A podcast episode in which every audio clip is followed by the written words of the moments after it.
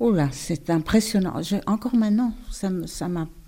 Oui, j'ai presque des larmes. Hein. Mhm. Je suis très émue de, de, me rappeler ça parce que je vois tellement bien cet avion en mille miettes dans la forêt. Et puis j'ai pensé aux gens qui étaient dedans. Il y avait 16 personnes dans cet avion, en plus de l'équipage, les officiers de sécurité, les accompagnants d'un marcheur, de le, bureau de Léo représenté par Alice et M. Fabry. Euh, c'était quand même pas n'importe quoi. Genève Monde, au carrefour de l'histoire. Monique, merci de me recevoir chez vous. Alors on est aujourd'hui devant le Molaison, et à Bulle. Euh, ça vous inspire quoi chaque matin de vous réveiller devant cette, euh, cette montagne En réalité, vous allez être très déçu parce que quand je suis arrivée ici, je n'aimais pas le molaison. Je dis, moi, je vais couper le molaison, je vais le raser parce que de l'autre côté, je verrai le lac. Comme j'ai vécu dix ans à Genève, le lac me manquait. Mais les gruyériens m'ont jamais laissé faire. oui, jamais trop tard. Hein. Il va falloir de la main-d'œuvre. Oui. Non, maintenant, j'oserais plus le faire. Genève, pour vous, c'est quoi? Une ville qui vous inspire quoi encore aujourd'hui? Moi, j'ai adoré vivre à Genève.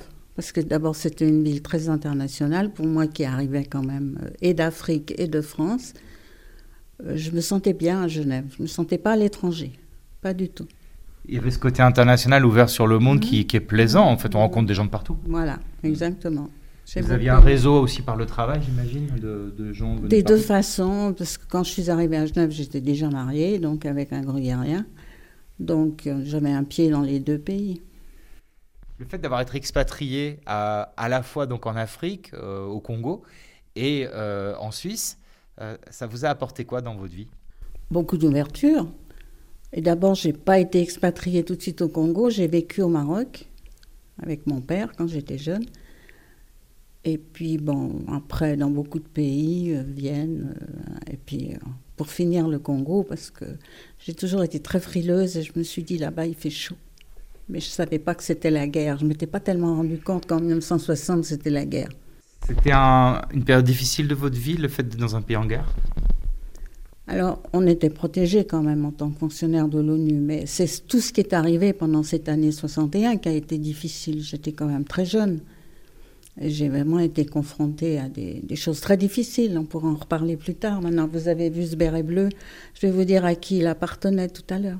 Alors, on va remonter le temps et puis euh, voir un peu comment vous avez commencé à vous intéresser à cette carrière de secrétaire euh, dans, dans le domaine de, de, l'international. Vous commencez à Paris, c'est ça? Vous êtes né à Paris. Je suis née à Paris. Et euh, bon, j'ai, j'ai fait quelques pensionnats dont, dont ma quelquefois renvoyée, je dois dire. J'étais assez indisciplinée. Des pensionnats religieux. Je crois que j'ai fait à peu près tout ce qu'on pouvait faire. Vous n'étiez pas trop d'accord avec la règle ah, Assez indisciplinée, je dois dire. Oui, oui, oui. Ouais. Mais enfin, c'est mon caractère. Et puis, euh, après, je suis partie euh, au Maroc avec mon père. J'ai fait une école de secrétariat parce que mes parents ne voulaient pas m'offrir l'université que j'aurais aimé faire. Divorcer, mauvais divorce, enfin bref, ils ne voulaient pas. Euh, alors j'ai fait une école de secrétariat à Casablanca. Et puis c'était en 57, donc euh, c'était pas une bonne année pour les Français. On nous a poliment dit qu'il fallait aller voir ailleurs si le ciel était plus beau. Donc les Français sont partis du Maroc, comme ça a été le cas en Algérie plus tard, enfin bref. Et hum, je suis retournée vivre à Paris et j'ai trouvé un job de secrétaire dans une petite entreprise où je suis restée deux ans. Et ma mère, qui, qui était abonnée au Figaro, a trouvé un jour une petite annonce où on cherchait des, des secrétaires bilingues ou trilingues pour l'agence atomique à Vienne. Elle m'a dit, écoute, euh, si tu as envie de voyager, comme j'ai étudié l'allemand, contrairement à beaucoup de Français, j'aimais beaucoup cette langue. Ah oui, ok.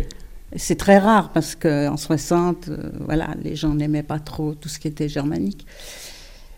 J'étudiais l'allemand à, la Sorbonne et euh, elle me dit, ben voilà, il y a un poste à Vienne, tu pourras étudier beaucoup plus facilement sur on the spot l'allemand. Mais il fallait passer un concours. On recrutait pas comme ça sur CV. Il fallait passer un concours. Et il avait lieu à l'UNESCO à Paris. Je suis allée passer le concours. La fleur au fusil, euh, tout à fait euh, sûre de moi. Alors ça portait sur euh, les qualités de sténo, dactylographe, connaissance des langues. Il y avait, je me rappelle, un, un document à faire sur l'ONU utile ou néfaste. Moi, je ne connaissais pas beaucoup l'ONU, mais j'avais quand même des vagues idées. J'ai fait mon, mon, rapport. Et puis, chose étrange, je suis sortie deuxième. Ça avait eu lieu à Paris, à Bruxelles, à la FAO à Rome, à Vienne. Sortie deuxième. La première, c'était déjà une fonctionnaire de l'agence. Donc, elle, elle savait ce que c'était que les radioisotopes, et moi, je ne savais pas. Je ne savais même pas l'écrire. Enfin bref, j'ai eu un contrat, comme je voulais partir de Paris. Euh, j'ai eu un contrat de trois semaines. Je me suis dit, bah, c'est trois semaines à Vienne, c'est très bien. Et je suis partie. Et puis le contrat de trois semaines a été euh, prolongé de, de, de, trois mois, puis après de six mois, puis après d'une année, puis enfin voilà. Donc je suis restée toute l'année 1960 à Vienne. Et vous êtes devenu germanophone à l'occasion? Alors, le viennois, c'est pas tout à fait de l'allemand pur. Et puis en fait, je travaillais dans un milieu international, donc toute la journée, c'était soit de l'anglais, soit du français, soit à la limite de l'espagnol, qui était ma troisième langue. Et donc, euh, je fréquentais peu les Viennois.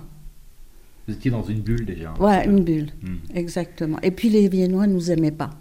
Dès qu'ils entendaient parler français, hmm, il y avait comme une petite euh, gêne, parce qu'il ne faut pas oublier que les Viennois avaient été occupés pendant très longtemps par les quatre puissances euh, de la Deuxième Guerre mondiale. Donc il y avait un, un, secteur français, un secteur anglais, un secteur américain, un secteur russe à l'intérieur de la ville de Vienne. Hmm. Donc dès qu'on entendait les Français parler français, ouf, il y avait c'était pas l'idéal. Mais il y avait donc cette aventure de l'AIEA qui vous a ouvert des portes, j'imagine, euh, intellectuellement déjà? Oui, oui, non. Alors, euh, d'abord, j'ai travaillé dans le pool, parce que c'est mm -hmm. là qu'on mettait les nouvelles. -hmm. Et après, j'ai travaillé au service des bourses à Vienne, qui était dirigé par un russe. Mais même un russe qui est devenu assistant. Je ne me souviens plus si c'est Malenkov ou Molotov, c'est un des deux. Ça, ça a duré jusqu'au mois de décembre. Et je me disais, oh là là, l'hiver à Vienne, ça va pas être rigolo, parce que Vienne, c'était pas une ville très moderne. Les chauffages centrales, ça marchait pas toujours. C'est très froid à Vienne en hiver, c'est très continental. Mm -hmm. Et ils ont cherché des fonctionnaires pour le Congo. Je me suis dit, alors en Afrique, il doit faire chaud. J'avais déjà vécu au Maroc, le Congo, ça doit être encore mieux. Et j'ai postulé.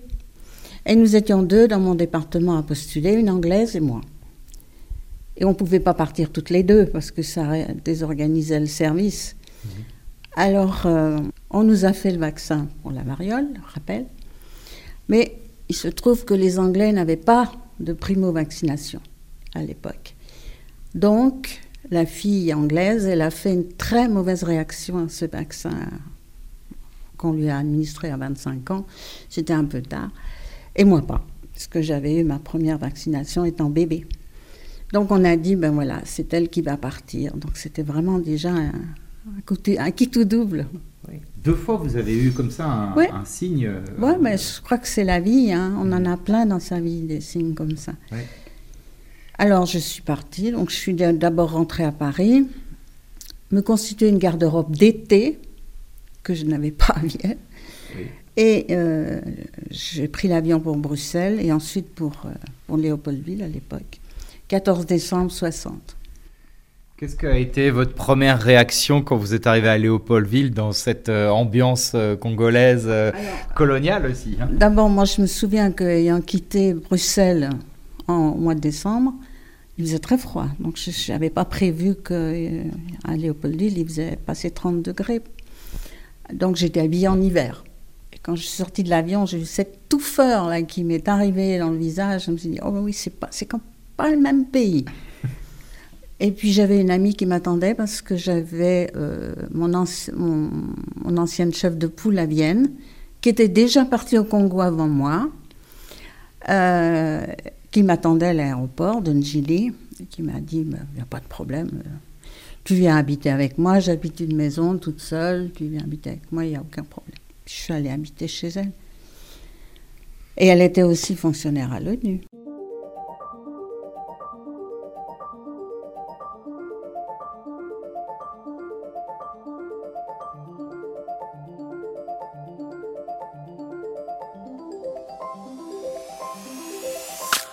Moi, j'aime les pays chauds.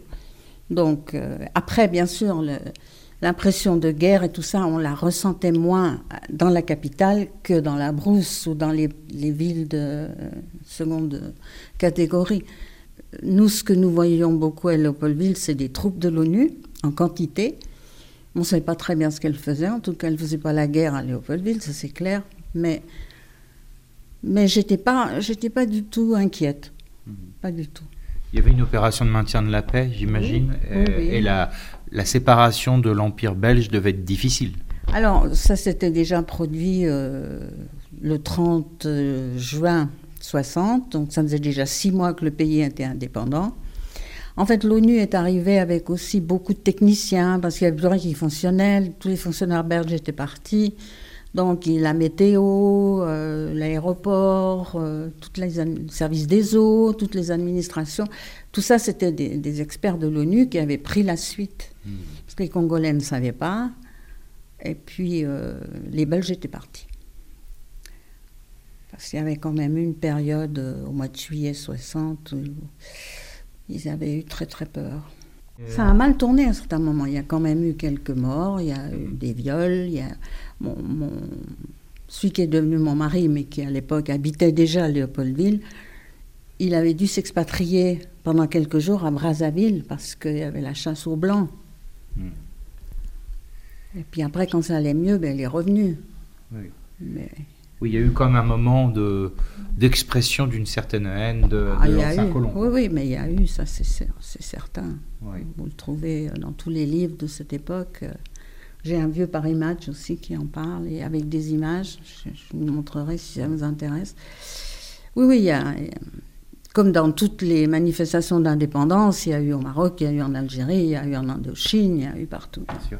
Donc vous étiez connecté à la France étant française, à euh, Vienne juste avant, maintenant euh, Kinshasa, enfin Léopoldville à l'époque. Qu'est-ce qui était en fait votre, votre lien à Genève? Le fait que l'ONU avait. Il n'y en avait aucun? Il n'y en avait aucun. Je n'avais jamais mis les pieds en Suisse. Mhm. Et euh, moi, j'ai connu euh, l'ONU à Léopoldville. J'avais jamais travaillé à Genève. Mhm. J'ai connu à Léopoldville. Et j'ai tout de suite été euh, attribuée, si on peut dire, à, mon chef qui, lui, avait travaillé à, à l'AIEA pour, le, pour les statuts de l'AIEA, parce qu'il était euh, docteur en droit. Enfin, c'était lui qui était le chef de la mission, euh, pas le chef de la mission, le conseiller juridique de la mission à Léopoldville. D'accord. Mhm. Et donc, on arrive à, après quelques mois, j'imagine, euh, vous avez du travail, vous faites votre travail. Et vous savez que le secrétaire général de l'ONU, euh, Daga va faire des, des, allées et venues finalement pour, pour, en Afrique? Non. Il n'a pas fait d'allées et venues tout le temps que j'étais là-bas. Mhm. Il est venu au mois de septembre. Mais moi, j'étais déjà là depuis euh, l'année d'avant. Par contre, euh, bien sûr, on avait des contacts journaliers avec les, câbles qui s'envoyaient d'un côté et de l'autre, qui revenaient. Et moi, à l'époque, je dois dire, euh, mon chef, c'était M. Vladimir Fabry, tchèque d'origine. Euh, on travaillait beaucoup sur la séparation du Katanga, qui avait fait sécession, et il y avait des mercenaires. C'est là-dessus qu'on travaillait le plus pour tout ce qui était implication juridique de l'ONU dans ces problèmes-là. C'est d'ailleurs pour, pour, cette raison de la séparation du Katanga qu'un Marshall est venu au mois de septembre euh, au Congo. Qu'est-ce qu'il venait faire exactement Espérer une sorte de règlement de la situation? Il a pensé que s'il venait lui-même s'interposer entre les parties belligérantes, euh, ça aurait plus d'impact. Et c'est pour ça qu'il a décidé de venir que ça aurait pu dégénérer. Le Katanga, c'était une province très riche, avec les mines de cuivre, tous les métaux rares. C'est pour ça que les Belges ne voulaient pas le lâcher. Ils avaient, c'était indépendant, mais ils avaient encore euh, la main mise sur l'union minière du Katanga et tout ça. Donc c'était une, un endroit stratégique. Alors, bah, je reviens un peu à mes questions, mais pour vous, Dagamerschold, c'était qui en fait? Bah, Je savais que c'était le secrétaire général de l'ONU, ça c'est clair. Euh, bah, le numéro un, c'est tout. Vous n'aviez pas de contact direct à ce moment-là et peut-être après ça a été euh, ah bah. quand il est mort voilà il, n'avait pas été plus loin dans la hiérarchie euh, au sein de l'ONU pour être proche de ce, de non parce que j'ai quitté l'ONU à la fin de l'année 61 hmm. au début 62 bah, parce que je me suis mariée entre-temps et puis que la vie avait pris un autre, euh, un autre, une autre destinée. J'aurais pu, moi, mon idée c'était d'aller à New York et de continuer ma, euh, mon travail là-bas. Mhm. Mais euh, bah, je ne l'ai jamais fait parce qu'il a fallu choisir le mari, la vie normale et, ou ma vie professionnelle. C'était souvent le cas pour les femmes à l'époque, on ne pouvait pas faire les deux. Mhm. C'était très difficile. Alors je reviens à ce monsieur, parce que évidemment qu'il a marqué de son empreinte ces années à l'ONU en tant que secrétaire général. Mm. Vous, de votre point de vue, euh, qu'est-ce qu'on disait de lui? Quelle était sa réputation? Ah moi, la, la, meilleure réputation qui soit, c'était notre secrétaire général, le grand chef, si vous voulez. Donc quand j'ai appris qu'il venait à Léopoldville, j'étais impressionnée, parce que comme je travaillais directement avec... Euh, et le chargé de mission, qui était M. Stureliner, donc numéro 1 à Léopoldville, et le conseil juridique, M. Vladimir Fabry. Forcément, j'étais impliquée dans tout les, le, processus de sa visite et tout ce qu'il allait faire, le, fait qu'il allait partir au Katanga et tout. En fait, moi, j'ai connu un Marshall quatre jours seulement. Quatre jours en 61. C'est quatre jours importants. Oui, c'est quatre jours importants. Oui, importants. C'est les quatre derniers jours de sa vie. C'était les quatre derniers jours de sa vie. Et je suis la dernière personne à qui il est dicté du, un câble à destination de M. Paul-Henri Spack en Belgique. Vous vous souvenez du message? Alors, euh, ça concernait les mercenaires et ça, ça concernait. Euh, Morin Picard a retrouvé ce câble et puis m'en avait envoyé euh, copie. Moi, je sais que ça concernait euh, la crainte qu'on avait que l'avion de Marshall soit attaqué. On pensait à l'époque aux deux avions Fuga Magister de Chombe. En fait, ce pas ceux-là qui sont intervenus, apparemment. Et euh, il y avait une certaine crainte aussi des mercenaires. Il y en avait beaucoup au Katanga. On avait beaucoup travaillé là-dessus avec M. Fabry. Donc, il n'est pas parti dans, la quiétude, si on peut dire. Il est parti dans l'inquiétude. Et tous ses collaborateurs lui avaient dit qu'il ne fallait pas qu'il y aille, parce qu'on l'attendait pour l'assassiner. Mais il n'y a pas cru. Il a dit ils vont pas oser s'attaquer à moi. Eh bien, si, ils ont osé. Donc il a péché un peu par euh, orgueil, en gros. Ouais, ou par. Il était trop sûr de lui, ou bien je ne sais pas, je ne pourrais pas dire que c'était de l'orgueil, il ne me semblait pas que c'était quelqu'un d'orgueilleux. Mais peut-être euh, il avait quand même euh, bah, l'impression de sa puissance, de ce qu'il était, ce qu'il représentait au point de vue du monde. Le secrétaire général de l'ONU, à l'époque, c'était beaucoup plus que M. Gutiérrez à l'heure actuelle. Ah ça représentait quand même euh, une personnalité, comme un chef d'État.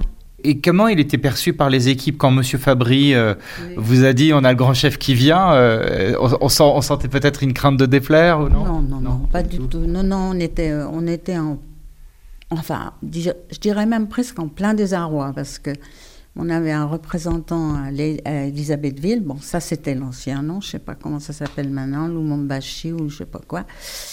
Euh, qui n'était pas tout à fait au top, qui n'était pas tout à fait d'accord non plus avec ce que M. Marshall aurait voulu. Donc, euh, il y avait un petit peu des problèmes dans la mission de l'ONU, disons. Et puis, en fait, cette crainte, cette... Faut, faut imaginer que c'était la guerre. Vous, peut-être, vous avez de la peine parce que vous n'avez jamais connu la guerre. Moi, j'en avais déjà connu deux ou trois à l'époque. Celle de 39, la décolonisation au Maroc, j'avais déjà passé à travers tout ça, donc ça m'étonnait peut-être moins, disons. Vous subissez quand même les mêmes craintes que ça Ah dégénère vers quelque chose de plus dramatique encore? Oui, mais moi, j'étais comme, euh, comme mes, mes, mes collaborateurs, mes chefs. Je pensais qu'on s'attaquerait jamais à Marshall. C'est comme si maintenant. Bon, après, on a assassiné Kennedy. ouais, ouais, c'est un peu comparable, disons. Comment est-ce qu'on peut s'attaquer à des gens comme ça? Et même le- l'opposant Lumumba, c'est ça euh, Alors, lui, il a été assassiné beaucoup plus tôt, au mois de janvier ou février. hein. Oui, oui. Il était très gauche, il était un peu communiste, il avait été à Moscou. Et évidemment que les puissances euh, importantes qui influençaient encore le Congo, bon, moi, bien qu'il soit indépendant, ne pouvaient pas permettre ça. Parce qu'ils protégeaient aussi leurs intérêts financiers et commerciaux sur place. Je reviens encore à, à cet épisode, ces quatre jours. Euh, vous vivez ça euh, de manière intense, j'imagine, parce que ça, ça passe vite. Et puis, il faut assurer un certain programme quotidien. Est-ce que vous vous souvenez de ce que vous deviez faire, euh, à part le câble? Je veux dire, il y a eu d'autres Alors- d'autres moments comme ça qui vous restent en mémoire? Disons, moi, euh, donc j'ai connu à Marcheux le jeudi, vendredi, samedi, dimanche. Dimanche 18 septembre. Et le samedi, j'ai pas travaillé. C'était mon jour de congé. Les jours précédents, c'était sans arrêt des câbles à New York, euh, au Katanga, savoir où ça en était avec les mercenaires, avec ce qui attendait euh, M. Amarchul sur place, comment est-ce qu'on pouvait éventuellement euh, essayer de persuader M. Tchombe de revenir dans le sein de la, la République du Congo. Donc, si on lit le, livre de M. Morin-Picard, on se rend compte que Tchombe, il était connu comme M. Tiroir-Caisse. C'est-à-dire que tant qu'on lui promettait de l'argent, il, il était, il était prêt à tout. C'est ce que dit M. Picard. C'est pas moi qui l'ai inventé à l'époque, c'est lui qui le dit dans son livre. Ça m'a bien plu parce que je voyais assez le personnage comme ça. Alors on a préparé le voyage. C'était pas évident, l'avion, tout ce qui s'ensuit. Bon. Et euh, ben, je à part tout ce travail de préparation qu'on a fait le jeudi, euh, vendredi, quand monsieur Amarchel était sur place, moi je l'ai vu deux ou trois fois dans le corridor, parce que j'avais un bureau juste à côté de celui de monsieur Stureliner, qui était le chef de la mission au Congo. Donc je le voyais, mais je lui parlais pas, moi c'était rien du tout, moi je rasais les murs. Vous osiez pas le Ah non, non, mais. Même un bonjour Oh non, mais il ne nous regardait pas. Il ne nous regardait pas. Non, non, non, non. Et puis euh, le dimanche, ben, j'étais, je travaillais pas, mais euh, j'étais à une table de restaurant en plein centre de Léopoldville quand un, une jeep de l'ONU est arrivée. Un militaire en est descendu, est venu vers moi. Je connaissais pas ce militaire, mais probablement lui me connaissait parce que comme on travaillait quand même dans les hautes sphères, je pense que les services secrets nous connaissaient bien. Mm -hmm. Les militaires de protection, les security officers, on disait. Et il m'a dit qu'on avait besoin de moi au bureau et puis qu'il fallait que j'y aille. Alors, euh, bah, j'ai planté là mon, mon, accompagnant qui est devenu mon mari. Et puis, je suis partie euh, au bureau. Et là, alors, il y a eu du travail euh, pendant plusieurs heures. Euh, des câbles qui partaient ici et là. Donc je vous dis celui-ci à M. Spack, mais celui-là, c'est moi qui l'ai pris en sténo chez M. Marshall directement, parce que sa secrétaire, Alice Lalande, était occupée à préparer les bagages, vous voyez, euh, machine à écrire, papier, tout ce qu'il faut pour faire une mission.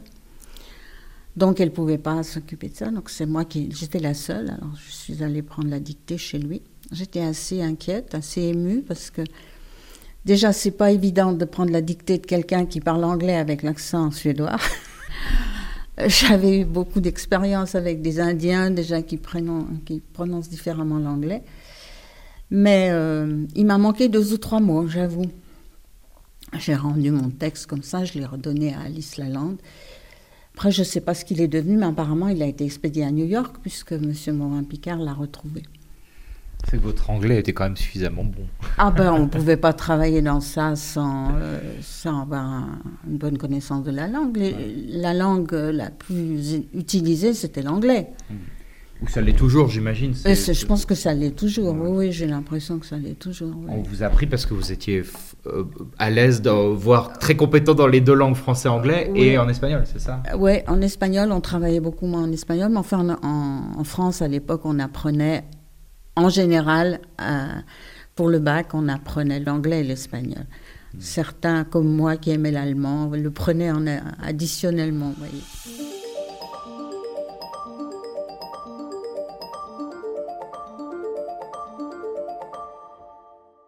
Vous, vous êtes où ce jour-là? Vous êtes. Je suis euh, au bureau, à l'hôtel Royal. Oui. Ah voilà, l'hôtel Royal. L'hôtel Royal, moi, Ça, je c'est suis. un bel hôtel. Ah, c'est- il a jamais servi comme hôtel. Ah bon? C'était des bureaux Parce qu'il était tout neuf quand euh, la mission de l'ONU a débarqué à Léopoldville et puis ils l'ont tout de suite loué en entier pour le personnel civil. Moi j'étais au sixième étage. D'accord. Vous travailliez là-bas, vous Ouais. dormiez ailleurs, vous aviez un Ah appart oui, à la oui, bien avec sûr. votre, Oui, oui, votre oui, ami, oui, ouais. oui, Ouais, là, oui, oui, j'avais. oui, Mais dans un quartier quand même Oh, proche pff, non, alors, pas du tout. Moi, je... elle n'avait pas très bien choisi son quartier, mon amie. C'était pas au centre de Léopoldville, c'était tout au bout du boulevard Albert qui traversait tout, le, tout Léopoldville. D'accord. Alors, je- j'aimerais que vous me disiez un peu comment tout ça s'est terminé. Dag Hammarskjöld prend un avion pour aller où? Alors, Daga part à Ndola. Vous voulez voir le décollage de l'avion? Mais oui, vous l'avez? Oui, je l'ai. Alors oui, on va voir ça.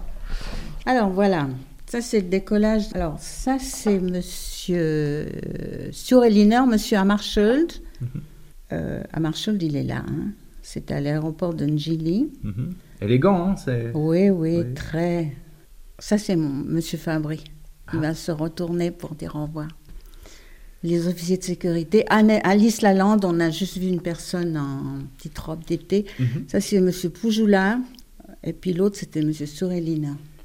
D'accord. Tous c'était dépendait de l'ONU Genève ou ONU New York? Non, non, C'était- New York. New York, tous. hein. Oui, oui, oui.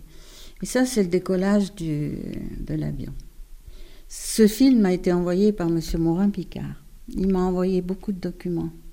Il l'a retrouvé dans les archives de, Oui, de l'ONU. De l'ONU, oui. D'accord. Oui, oui. Il n'y a pas beaucoup de gens qui l'ont vu, ça. Est-ce que c'est tout ce qu'on a ou?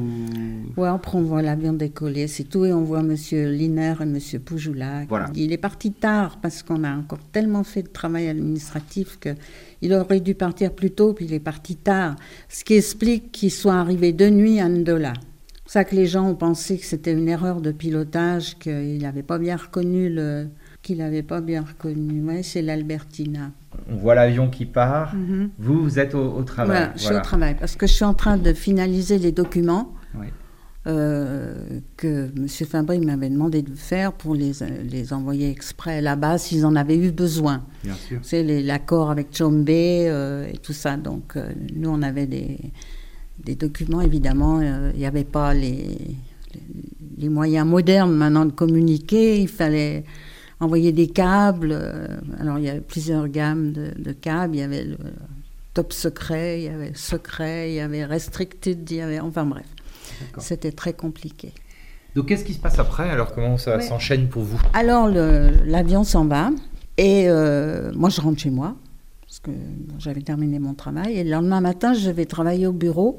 On était 4-5 secrétaires, chacune avec son chef différent. Et puis, je trouvais qu'elles faisaient une drôle de tête, les filles, au bureau. Je me dis, bon, c'est lundi matin, elles sont pas bien réveillées. Puis, je rentre chez moi le soir. Donc, en fait, j'habitais avec mon ami. Et il me dit, euh, tu sais ce qui est arrivé à l'avion de la Marshall Je dis, mais non. Et ben, il me dit, on ne l'a pas retrouvé. Il est perdu. Donc ça, c'était le, le soir du lundi. C'était déjà même plus le dimanche, alors que l'avion était parti le dimanche. Je dis, mais c'est pas possible. Mon bureau ne m'a rien dit. Mais rien du tout. Après, j'ai compris qu'elles n'avaient pas osé. Mes, mes copines euh, secrétaires, elles n'ont pas osé parce que dans cet avion, il y avait M. Fabry et Alice Lalande, les deux personnes avec qui je travaillais tout le temps depuis euh, l'année précédente. Elles n'ont pas osé me dire. Comme on ne savait pas ce qui était arrivé à l'avion, euh, personne n'a rien dit. Et c'est le mardi matin, après on a écouté les nouvelles à la radio, le mardi matin quand je suis arrivée au bureau, j'ai dit mais pourquoi vous m'avez rien dit? J'ai dû apprendre ça par hasard. On n'a pas osé te le dire. C'était, on a pensé que tu serais vraiment choqué. Et oui, je l'ai été. Ensuite, on a organisé une deuxième mission pour aller discuter avec M. Tchombe. Et comme j'avais beaucoup travaillé là-dessus avec M. Fabry, ben, c'est moi qui suis partie avec le nouveau chef de la mission, qui était un Tunisien, M. Kiari, qui avait aussi le, rang d'ambassadeur, pour les discussions euh, Ndola. Et nous, on a, on a atterri à Ndola. Mais avant d'atterrir, on a survolé les lieux du crash. Et on n'est pas nombreux à l'avoir fait. D'abord, j'ai eu très peur, parce que moi j'ai toujours très peur en avion. Mhm. Et puis, il y a un gros avion qui descend tout en bas pour survoler la forêt, qui était très étendue à l'époque. Maintenant, non, c'est presque un, un petit bosquet, il n'y a presque plus rien. Mhm. Mais c'était une grande forêt. Et puis, j'ai vu l'avion écrasé dans la forêt, les arbres coupés, vous savez, hachés. Oh là, c'est impressionnant. encore maintenant, ça m'a oui, j'ai presque des larmes. Hein. Mhm. Je suis très émue de, de, me rappeler ça parce que je vois tellement bien cet avion en mille miettes dans la forêt. Et puis j'ai pensé aux gens qui étaient dedans. Donc je travaillais avec Alice Lalande, Monsieur Fabry, le chef de la sécurité qui était euh, Julian et qui lui est resté vivant quelques jours. Il était euh, gravement brûlé, mais il a succombé à ses brûlures et puis à un problème de rein, je crois. Mais quelques jours, parce que quand nous étions là-bas, il était encore vivant. Et les gens de la mission qui, étaient avec moi sont allés le voir. Moi, je ne suis pas allée, je n'étais pas autorisée à le faire. Mais ensuite, il est, il est décédé. Il n'a pas pu vraiment s'exprimer sur ce qui s'était passé, euh, donc on n'a pas eu son témoignage. C'était le seul survivant Oui, c'était le seul survivant. il y avait 16 personnes dans cet avion, en plus de l'équipage, les officiers de sécurité, les accompagnants d'un marcheur, de le, bureau de Léo représenté par Alice et M. Fabry. Euh, c'était quand même pas n'importe quoi. vous arrivez là-bas, vous, saine et sauve. Oui. Vous avez vu ces images-là. Qu'est-ce qui se passe? Est-ce qu'on vous interroge euh, en haut lieu? Non, non, pas du tout. On a. Bon, il y a eu les entretiens avec M. Tchambé. Et curieusement, moi, je n'ai pas assisté. Normalement, j'aurais dû prendre tout ça en sténo. Non. Le gouverneur anglais de la Rhodésie euh, a éliminé une partie des fonctionnaires de l'ONU qui, étaient là, avec M. Chiari. Et il a mis ses hommes à lui. Donc c'était Lord Allport qui nous avait invités à sa table quand nous sommes arrivés. Mais après, alors, il a délibérément écarter les fonctionnaires de l'ONU, donc pour euh, mettre un peu la main sur les discussions, parce que à l'époque, bon, bref. Donc j'ai pas assisté. Par contre, Monsieur Chiari me dictait les, ses rapports qu'on a ramenés avec nous à Léopoldville deux jours après. Pour finir, Tchombe est rentré euh, quand même dans le rang. Il a arrêté la sécession. Et puis moi, j'ai quitté le Congo à la fin de l'année en ne sachant pas que cet avion avait été abattu. J'ai toujours pensé que c'était un accident. Parce que comme ils sont arrivés à passer minuit, que c'était un petit aéroport de province, Ndola, c'est pas, hein, pas l'aéroport Kennedy, tout petit petit, les lumières étaient éteintes. Ils avaient éteint les lumières, ils attendaient plus l'avion. Donc ils ont dû atterrir, ils auraient dû atterrir un peu, euh, voyez, dans, dans, le flou, dans le noir. Donc on s'est dit, il a raté l'aéroport, puis la, la, forêt était tout près, ils sont tombés dans la forêt. On n'a pas cherché ailleurs. En tout cas, moi non. Quand j'ai quitté le, Congo, j'étais persuadée que c'était un accident. J'ai assisté aux cérémonies qui ont été faites euh, euh, pour, tous ces gens décédés au Congo. Et puis, bon, après, ben voilà, euh, moi j'ai terminé ma mission avec un autre chef qui était un, un monsieur originaire de Ceylan ça, c'était au mois de septembre. Au mois d'octobre, mon, mariage était programmé, je me suis mariée. Et puis, à la fin de ma mission, ben, mon, mari terminait sa mission au Congo. Il a passé six ans, lui. Mhm. Et moi, euh, je me suis dit, ben, je ne vais pas retourner à Vienne, de toute façon. Et c'est là qu'on a décidé de s'installer à Genève. Ça aurait pu être une poursuite de votre carrière à, l'ONU, en fait, à Genève. Ça aurait pu. Euh, je l'ai fait, d'ailleurs. J'ai continué de travailler à l'ONU pendant dix ans les dix années qu'on a passées à Genève, mais en petit contrat. Parce que j'ai eu des enfants, donc euh, encore une fois, la femme, elle doit sacrifier plus que l'homme pour sa carrière. Donc, je prenais des contrats deux mois, trois mois, trois semaines, ouais, tout ce qu'on m'offrait, quoi, je prenais. Et euh, j'ai travaillé dans beaucoup de services différents. Ça m'a toujours intéressé. Moi, je m'intéresse toujours à ce que je fais au moment où je le fais. Il n'y a que ça à faire quand on fait des cours contrats. J'ai travaillé à l'OMS, j'ai travaillé à- surtout à l'UIT, Télécom. J'ai fait des années de, à l'UIT en, en petits contrats aussi, mais des fois c'était six mois quand même. hein. Ça pouvait être quelques semaines et puis après ça pouvait être six mois. genèvemonde.ch À l'UIT par exemple, euh, c'était, moi je travaillais avec un ingénieur et on refaisait régulièrement les livres où il y avait toutes les directives pour la radio et la télévision, vous savez.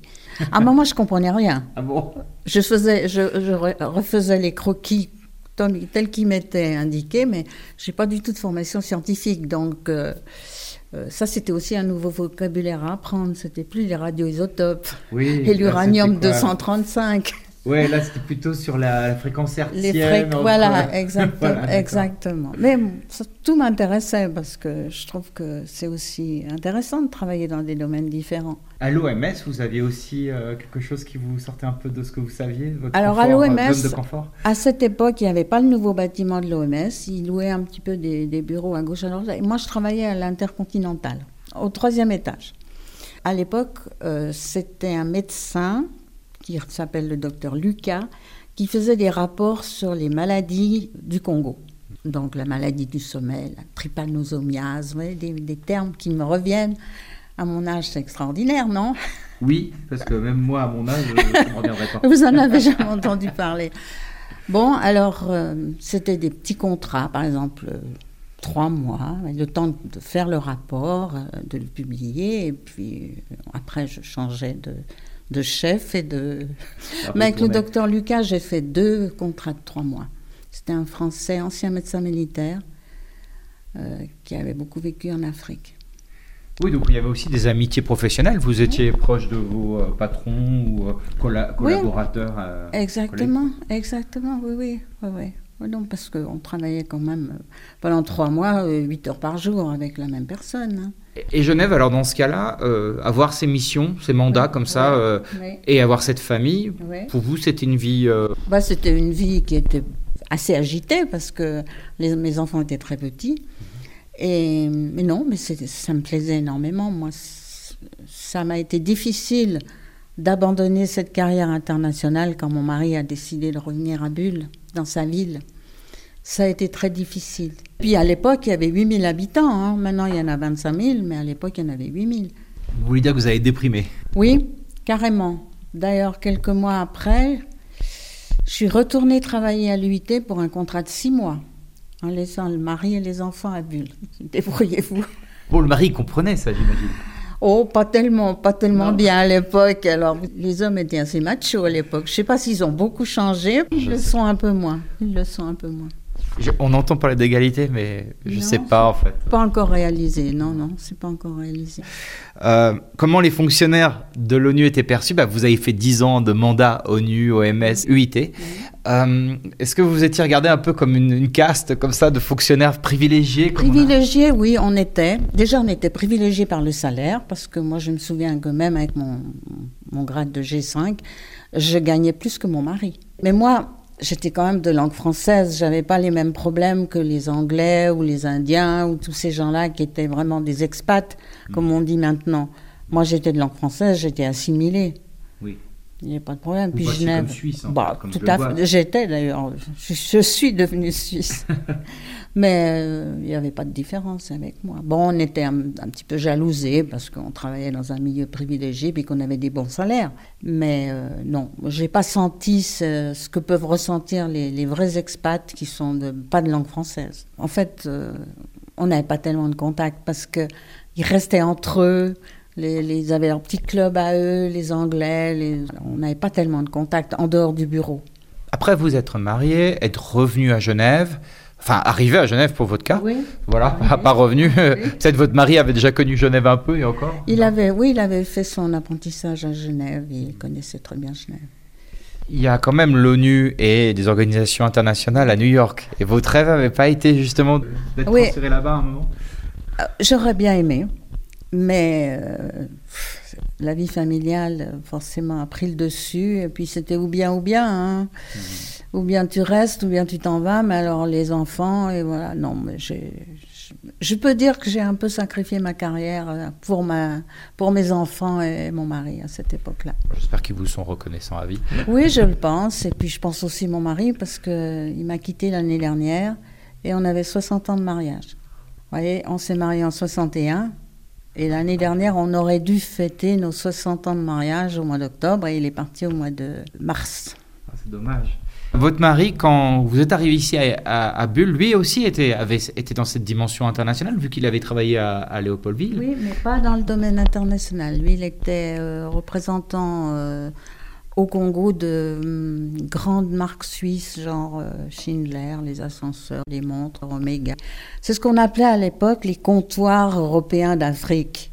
Donc lui, au bout d'un moment, il avait fait le tour de ça. L'Afrique, pour lui, c'était... Son contrat s'est terminé. Nos, nos contrats, c'était des contrats... Bah, lui, il avait des contrats de trois ans. Moi, j'avais un contrat d'une année pour l'ONUC. L'ONUC, ça s'appelait.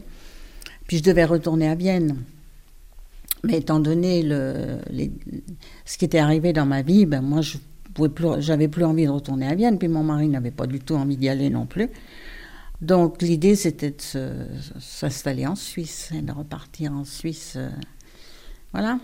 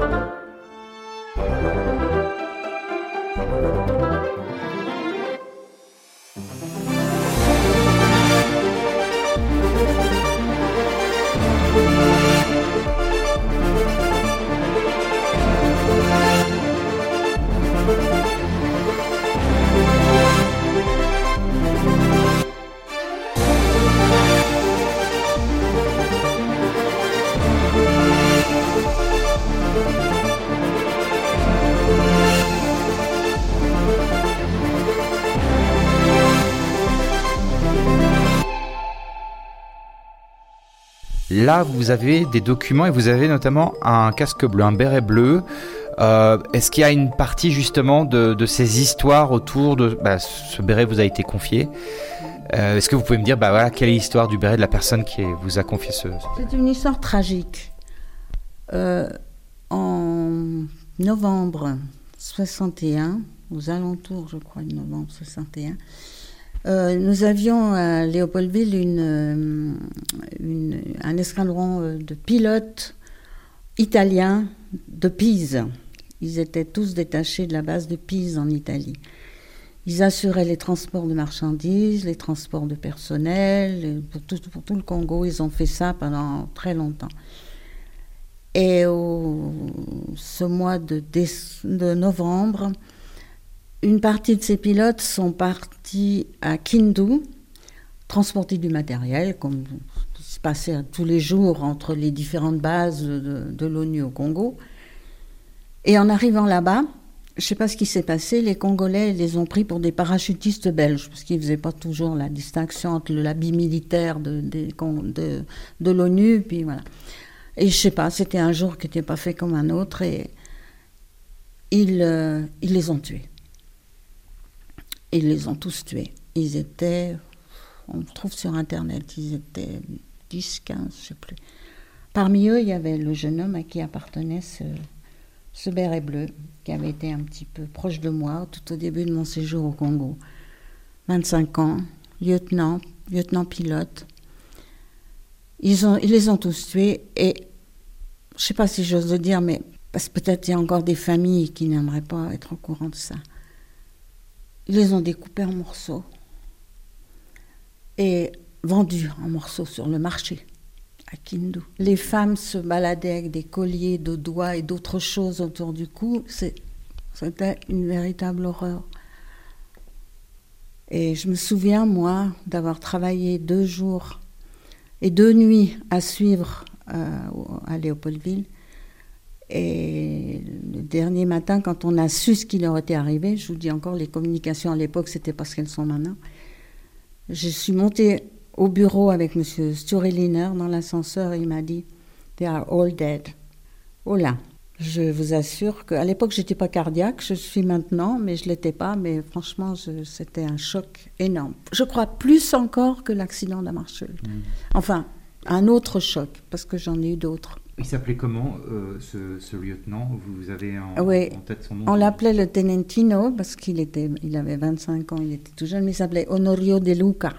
Puis alors il y avait, il y avait le chef de la mission, il y avait d'autres pilotes, il y avait quand même, hmm. ils étaient 13 ou 15, je ne sais plus exactement, il faudra que je me reporte. Alors qu'on est d'accord qu'ils étaient là comme tout bon soldat euh, bah de la, force d'interposition pour garder la paix et puis euh, maintenir la paix. Voilà, puis ils apportaient du matériel, mm. ils apportaient la nourriture, parce que Kindu, c'est une toute petite ville, c'est au, au, Kivu, tout à fait à l'est, près de, des Grands Lacs. Donc en fait, euh, ils n'avaient pas une mission militaire, ils n'avaient qu'une mission humanitaire. Donc cette violence à l'état brut, mm, mm. pour vous, ça a dû être quand même sacrément costaud d'encaisser ça à votre âge à commencer sa vie professionnelle dans ce contexte, c'est particulier quand même. Oui, c'était pas évident.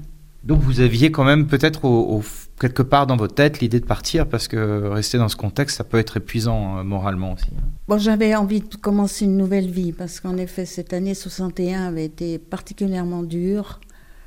Je l'avais mal commencé parce que dans la fameuse villa dont je vous ai parlé où j'habitais avec mon amie Madalena, on a été pris en otage parce qu'il fallait. Euh, c'était pas, c'était pas une bonne idée d'avoir été habité là, mais c'est vrai que quand les fonctionnaires de l'ONU sont arrivés, on a pris ce qu'il y avait. Donc, de, les maisons qui avaient été évacuées par les Belges parce qu'elles n'étaient pas sûres. C'était magnifique, ça, ça, ça surplombait le Congo. C'était une, villa superbe, mais deux femmes là-dedans. Euh, fallait traverser le camp militaire de M. Bobutu tous les jours pour aller travailler et revenir. Et moi, j'avais un chauffeur de l'ONU qui venait me chercher le matin, qui me raccompagnait le soir, étant donné mes horaires irréguliers, la distance, et puis la personne pour laquelle je travaillais. Donc, euh, j'étais un peu privilégiée de ce côté-là. Mais ça m'a pas aidé parce que euh, savait qu'on a travaillé à l'ONU, et puis la voiture était siglée ONU. Et euh, un jour, ben, un jour qui était aussi pas fait comme un autre, ils s'en sont pris à l'ONU parce qu'ils étaient persuadés que l'ONU allait désarmer l'armée de Mobutu et puis, c'est des choses qui, qui s'ébritaient très vite et qui faisaient monter la pression très très vite. Et ce jour-là, ils ont pourchassé tous les fonctionnaires de l'ONU qu'ils ont trouvés. Et nous, on n'était pas difficile à trouver. Hein. On n'a pas pu aller travailler le matin, ils ont encerclé la villa. Mon ami avait une voiture, mais moi j'en avais pas, puisque j'avais le chauffeur. Il n'est pas venu, parce que toute la ville était à feu et à sang. Euh, on savait que voilà, il allait se passer quelque chose de grave. On était prisonniers dans la villa. Ils faisaient le tour de la villa. Ils avaient mis deux petites euh, automitrailleuses devant l'entrée pour deux pauvres femmes. Vous voyez, c'était quand même un peu exagéré. Mais ça nous a fait très peur. Hein. Comment ça s'est réglé? Toute la journée, ils ont tourné autour de la maison et on savait que le soir, s'ils allaient rentrer, et puis on aurait eu un mauvais sort. Mmh. Franchement, j'ai eu peur une fois dans ma vie. Mais c'était ce jour-là. La peur euh, froide, vous savez, qui fait que vous êtes congelé à l'intérieur. Ben, j'avais 23 ans. Ben, j'avais téléphoné à l'ambassade de France pour demander s'ils pouvaient faire quelque chose pour nous. Ils m'ont répondu ah, Vous travaillez à l'ONU, ben, vous êtes exterritorialisé, vous faites plus partie de la France. Merci beaucoup. Mon amie, c'était Suissesse. Elle a téléphoné à l'ambassade de Suisse. On a dit Mais madame, on va faire tout ce qu'on peut pour vous sauver. Vers le soir, euh, euh, est arrivé un convoi de voitures. En tête, il y avait la voiture de la Croix-Rouge avec le grand drapeau de la Croix-Rouge et M. Olivet, délégué de la Croix-Rouge, qui s'est fait tuer peu de temps après d'ailleurs, dans un une autre escarmouche. Il y avait la voiture de l'ambassade de Suisse avec le drapeau suisse, puis sept ou huit voitures Volkswagen, c'était la voiture de tous ces jeunes gens expatriés, les collègues de mon mari, avec tous des grands drapeaux suisses. Comme les Congolais ne savaient pas très bien faire la différence entre la Croix-Rouge et le drapeau suisse, ils ont cru que c'était la Croix-Rouge. Enfin bref, après des pourparlers, tout, ils nous ont libérés. Et on n'est plus jamais retourné dans cette ville-là. Mon mari est retourné le lendemain chercher les choses qu'on avait oubliées, mais lui, il était résident, alors euh, on lui a pas fait de soucis, pas d'ennui. Il avait un laissez-passer permanent. Ça, c'était ma première, euh, c'était au mois de février, donc vous voyez, j'étais depuis le mois de décembre à Léo. Donc c'était ma première expérience véritable de- du danger de cette mission. Genève Monde. L'histoire partagée de la Genève internationale.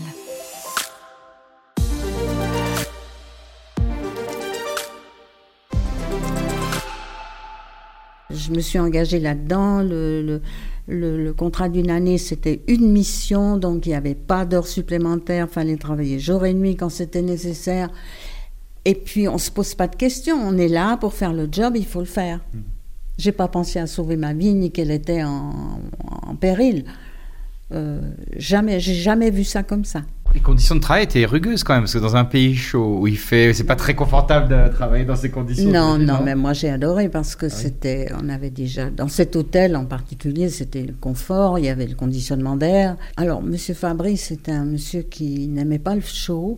Il travaillait toujours avec le conditionnement d'air au maximum. Moi, je, je grelottais. Alors, quand il voyait que j'avais vraiment trop froid, parce que ça se voyait, on avait des petites robes légères décolletées. C'est l'Afrique équatoriale. Alors, il mettait son, veston sur mes épaules, mais il ne baissait pas le conditionnement d'air Il venait d'où, monsieur Fabrice de la Tchécoslovaquie.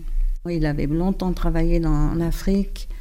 Et comme conseiller juridique, il avait fait partie de beaucoup de traités à l'époque euh, entre les puissances coloniales et les puissances euh, colonisées. Donc il connaissait l'Afrique. Il habitait, euh, il avait habité longtemps à Genève d'ailleurs. Il c'était un skieur émérite. Il aimait la montagne. Il faisait des, des courses en montagne. C'était un alpiniste. Enfin bref, c'était pas n'importe qui.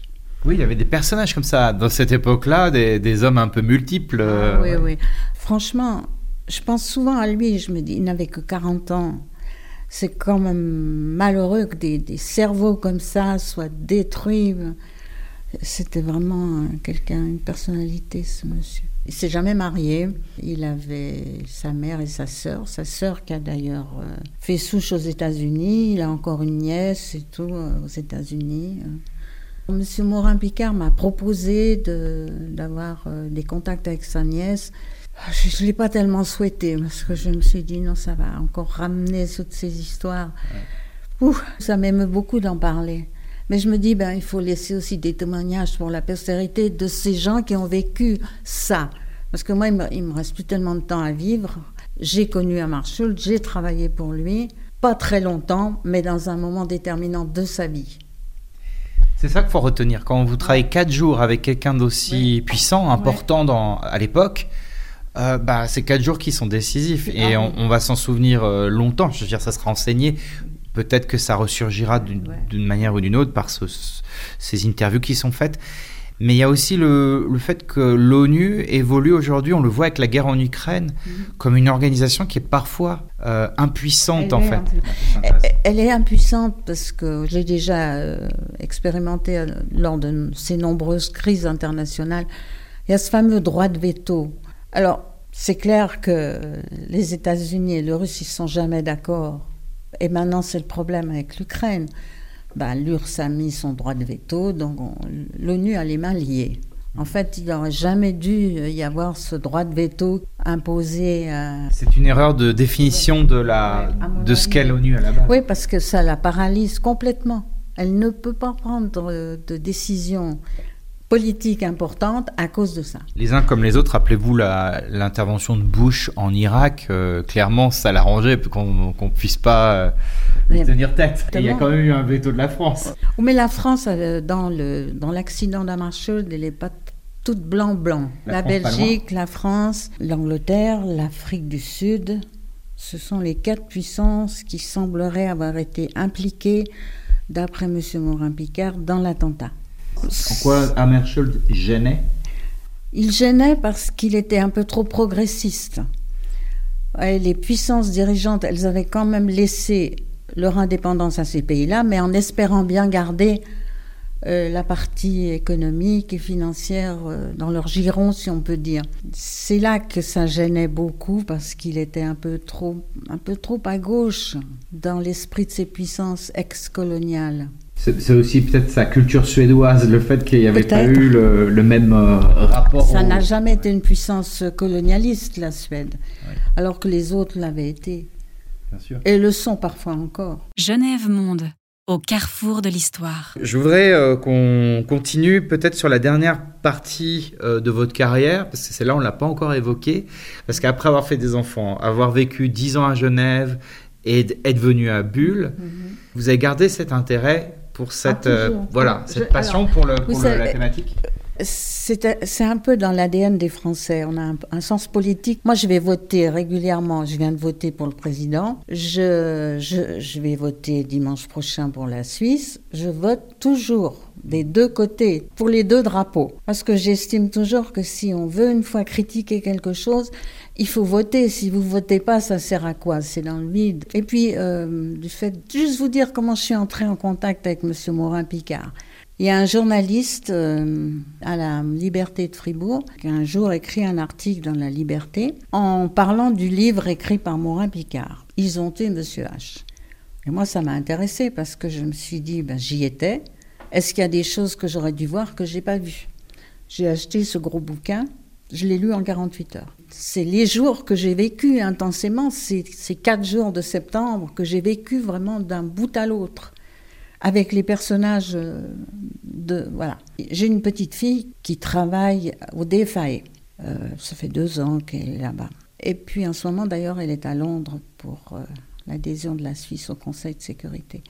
J'ai dit à Aurélie, écoute, faut me trouver l'adresse de Morin Picard parce que je veux lui écrire à propos de son livre, lui dire des choses, une ou deux choses qui n'étaient pas justes. Je vais quand même lui dire comment ça s'est passé et tout. Puis elle a, elle a, trouvé ça dans son adresse mail. Puis elle a envoyé un mail en disant ma grand-mère a été fonctionnaire de l'ONU à cette époque-là. Il a vécu cette époque-là. Est-ce que ça vous intéresse? Puis il n'a pas lu le mail. Il l'a lu une année après. Ah oui. et puis alors à ce moment-là, il est rentré en contact avec ma petite fille Aurélie. Puis il lui a demandé si sa grand-mère était encore en état pour répondre à des questions, parce qu'on peut se poser la question. Vous voyez, j'avais que deux ans de moins à l'époque. Et puis ma petite fille a dit oui, ma grand-mère, elle a tout à fait sa tête, vous pouvez entrer en contact avec elle. Puis à ce moment-là, ben, il m'a envoyé un mail, puis on a fait un Skype. Et euh, ça l'a intéressé. J'ai rétabli deux ou trois choses qui n'avaient pas été tout à fait justes dans le livre, parce qu'il n'était pas là ce jour-là, mais moi j'y étais. Et puis on a continué à correspondre. Et il m'envoie régulièrement des mails. Là, j'en ai reçu un il n'y a pas longtemps à propos d'une découverte qu'il a faite en France. Je peux en parler parce que maintenant, c'est publié. Il a trouvé dans les annales, dans les, dans les, les archives de la France, où il a pu fouiller un peu, qu'en fait, derrière cet accident, il y aurait peut-être aussi l'OAS. Quand euh, ils ont dû arrêter leur, euh, toutes leurs manifestations anti-De Gaulle et anti-gouvernementales et puis anti-Algérie et tout, eh bien, ils ne savaient pas bien quoi faire de leur personnel, leurs mercenaires. Donc, ces fameux mercenaires, eh ben, ils sont allés euh, au Congo et dans tous les pays d'Afrique euh, mettre un petit peu, excusez-moi, je ne veux pas dire le mot, mais vous pensez bien à quoi je pense. Quand vous dites qu'il y avait des, dans l'enquête de Morin-Picard des inexactitudes, mais ça c'est un peu logique dans toute enquête, vous avez senti que ça, ça infléchissait un peu le... Non, non, non, non, c'était juste un peu anecdotique. Par exemple, Monsieur Stureliner, il aurait dû embarquer dans l'avion avec un marshal pour le Katanga. Non, il n'en a jamais été question. Moi, j'étais là, je sais très bien qu'il n'avait jamais été question de M. Linéarial. Par contre, M. Fabry, lui, il devait y aller comme conseiller juridique. Et même avant de partir, euh, quand il est venu me dire au revoir, il m'a donné les clés de sa voiture pendant son absence. Une voiture siglée ONU et tout. Il l'avait jamais fait auparavant. Bon, il n'était jamais parti, il faut dire aussi. C'était la première fois qu'il partait, 3-4 jours. Donc, euh, je me souviens bien que lui, il était prévu pour partir avec un marshal, mais pas M. Stureliner. Ce monsieur, il faisait quoi exactement? Stureliner, c'était le chef de la mission à Léopoldville. La tête. Donc, c'est lui qui a pris la suite, en, en gros, après la, euh, la mort de oui. Ouais, c'est lui qui a piloté après les, déjà les, les enquêtes, les recherches et tout. Et, euh, il, oui, bien sûr, il était le seul, le plus élevé en grade. Et encore après, les enquêtes, les recherches, ça a été euh, sans doute difficile, rendu difficile peut-être aussi par des, des États qui ne devaient pas beaucoup collaborer, Ah, j'imagine. non, non, non, justement, euh, maintenant il voudrait bien que les archives soient ouvertes en Belgique, en Angleterre, en, Afrique du Sud, qui traînent aussi les pieds, l'Afrique du Sud. hein. Euh, ils veulent pas ouvrir leurs archives. Vous savez, les crimes d'État sont jamais punis. Hein. Enfin, c'est trop haut. Vous voyez, vous voyez Kennedy. On n'a jamais su exactement, puis on saura peut-être jamais non plus. Alors j'aimerais terminer sur euh, peut-être vous et votre vie maintenant ici et, euh, et à Bulle. Est-ce qu'on vous on vous parle parfois de cette vie d'avant qui a été euh, où c'est pas vraiment l'intérêt des gens, de vos amis, de votre Non, euh, on, m'en- on m'en a parlé parce que il y a eu un, une- un article paru dans cette info, et puis parce que le jour anniversaire de la, des 60 ans de, cette, de la mort d'Amarshall, la télévision romande est venue m'in- m'interviewer ici.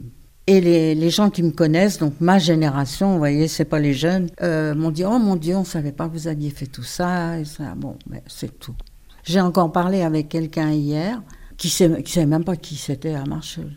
Et le, journaliste qui a fait ce- cet article dans cette info et qui travaille aussi un petit peu avec Monsieur Morin-Picard, il est en, ce moment à Bulle, parce qu'il a fait, il fait des dessins. Et il a fait un, un portrait de Daga Marshall. Et je l'ai acheté. J'ai dit, ben, j'aurai Dag chez moi.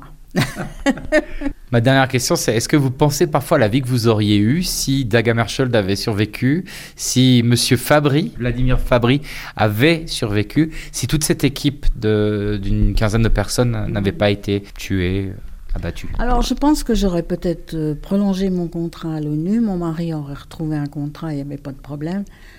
Et que j'aurais eu une carrière euh, à l'ONU plus longue peut-être plus intéressante aussi si euh, j'avais pu le faire, euh, s'il n'y avait pas eu ça. Donc, c'est aussi quelque chose qui a un petit peu interrompu le cours de ma vie euh, personnelle.